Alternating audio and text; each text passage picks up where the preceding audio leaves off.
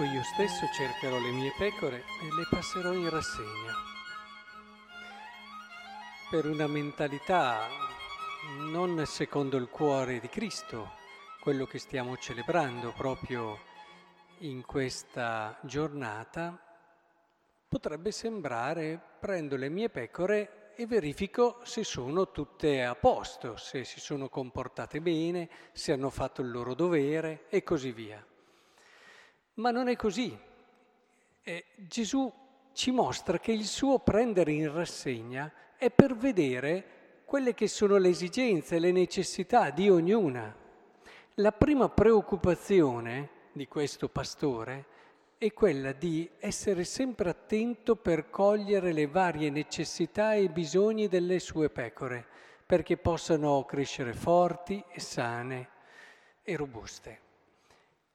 Questo è decisivo perché qui ci porta pian piano questo brano preso dal libro di Ezechiele in quello che è il cuore, lo spirito che anima in fondo tutto il mondo.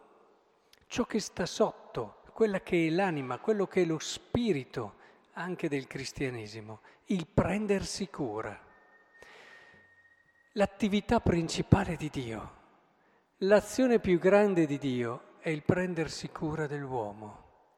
Lui ci prende, ci, come dice qui, ci passa in rassegna e in ogni situazione, ogni circostanza della nostra vita farà di tutto, farà di tutto se vedrà qualche nostra fragilità, qualche nostra debolezza, per aiutarci a capire che non è lì la strada della gioia, ma non lo farà con lo spirito di chi spaventa, ma lo farà con lo spirito di chi sostiene. E se a volte lo spaventare può servire, in certi casi, è uno spaventare che però non viene da un cuore stizzito, ma è uno spaventare che viene da un cuore che sa che in quel momento lì anche un piccolo timore può aiutarci a svegliarci.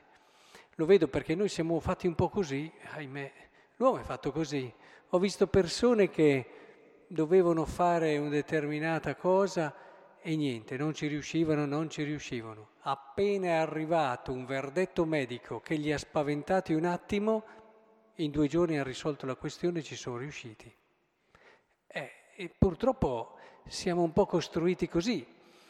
Anche questo può essere una via, un modo che tiene conto di come è fatto l'uomo, ma ciò che anima, ciò che guida è il bene, è il prendersi cura, è il desiderare realmente che ognuno di noi possa realizzare quanto di più bello ci sia. Come un pastore passa in rassegna, quando si trova in mezzo alle sue pecore che erano state disperte, io le passerò in rassegna, le radunerò da tutti i luoghi, far uscire dai popoli e così provate a rileggervelo questo bellissimo brano. Le condurrò in ottime pasture, il loro pascolo sarà sui monti alti di Israele, là si adageranno sui fertili pascoli, paschereranno in abbondanza i monti di Israele. Sì, Dio, Dio ha come sua attività principale il prendersi cura di noi, prendersi cura di noi.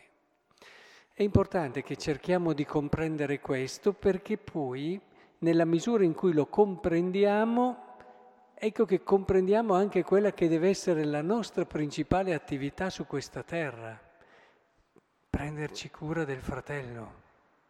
Se vogliamo capire perché siamo al mondo, e non è una domanda da poco, perché prima o poi ce lo chiediamo tutti, perché sono al mondo?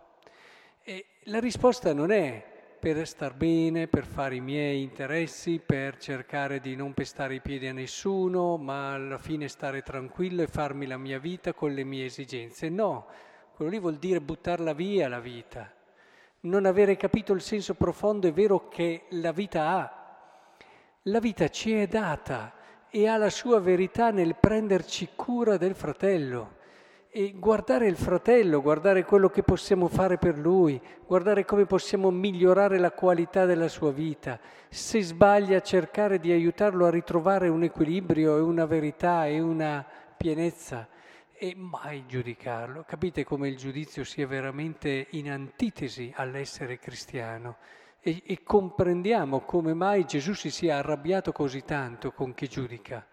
E perché qui si va proprio all'opposto della vita cristiana.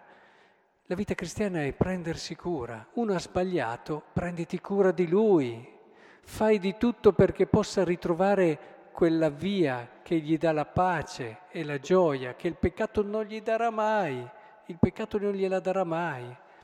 C'è un altro che prenditi cura di lui nei modi che si deve fare. Per alcuni può essere anche un prendersi cura nel metterli un attimo fermi e che non possono danneggiare nessuno fino a che non hanno fatto un percorso che li ha fatti crescere. Questo dovrebbe essere lo scopo anche delle carceri.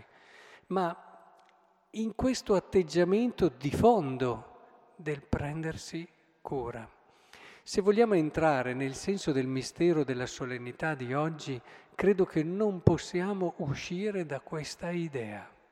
E nel viverla di Dio, ecco, usciamo a volte da, da quella logica sbagliatissima. Dio non ci giudica, Dio si prende cura. In qualsiasi situazione possiamo aver anche fatto una cosa grossa, di cui noi stessi ci vergogniamo, ma l'atteggiamento di Dio prima di tutto è di prendersi cura di noi, perché noi ce ne rendiamo conto nel modo migliore e perché noi possiamo rialzarci e ripartire con ancora più slancio.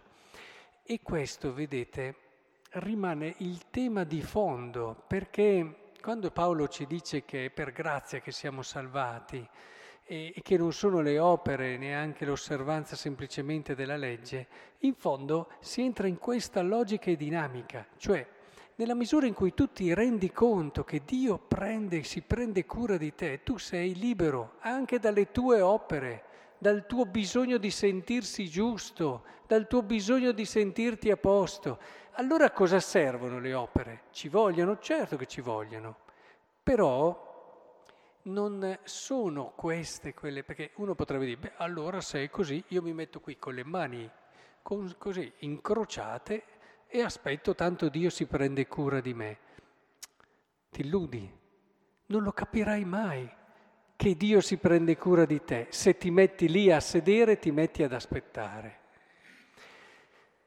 Il momento in cui tu cominci a sperimentarlo, nasce in te la gratitudine, cominci a operare, questo operare tuo è importantissimo perché ti apre la mente e il cuore a renderti conto di che cosa voglia dire prendersi cura. E allora le opere non ci servono per salvarci, le opere ci servono per renderci conto veramente di che cosa faccia Dio per noi ogni giorno. Più opere buone noi compiamo, più la nostra mente si apre, il nostro cuore si dilata e ci rendiamo conto, sperimentiamo sulla pelle cosa voglia dire che Dio si prende cura di noi. Per questo l'ultima parola della nostra vita sarà sempre un grazie.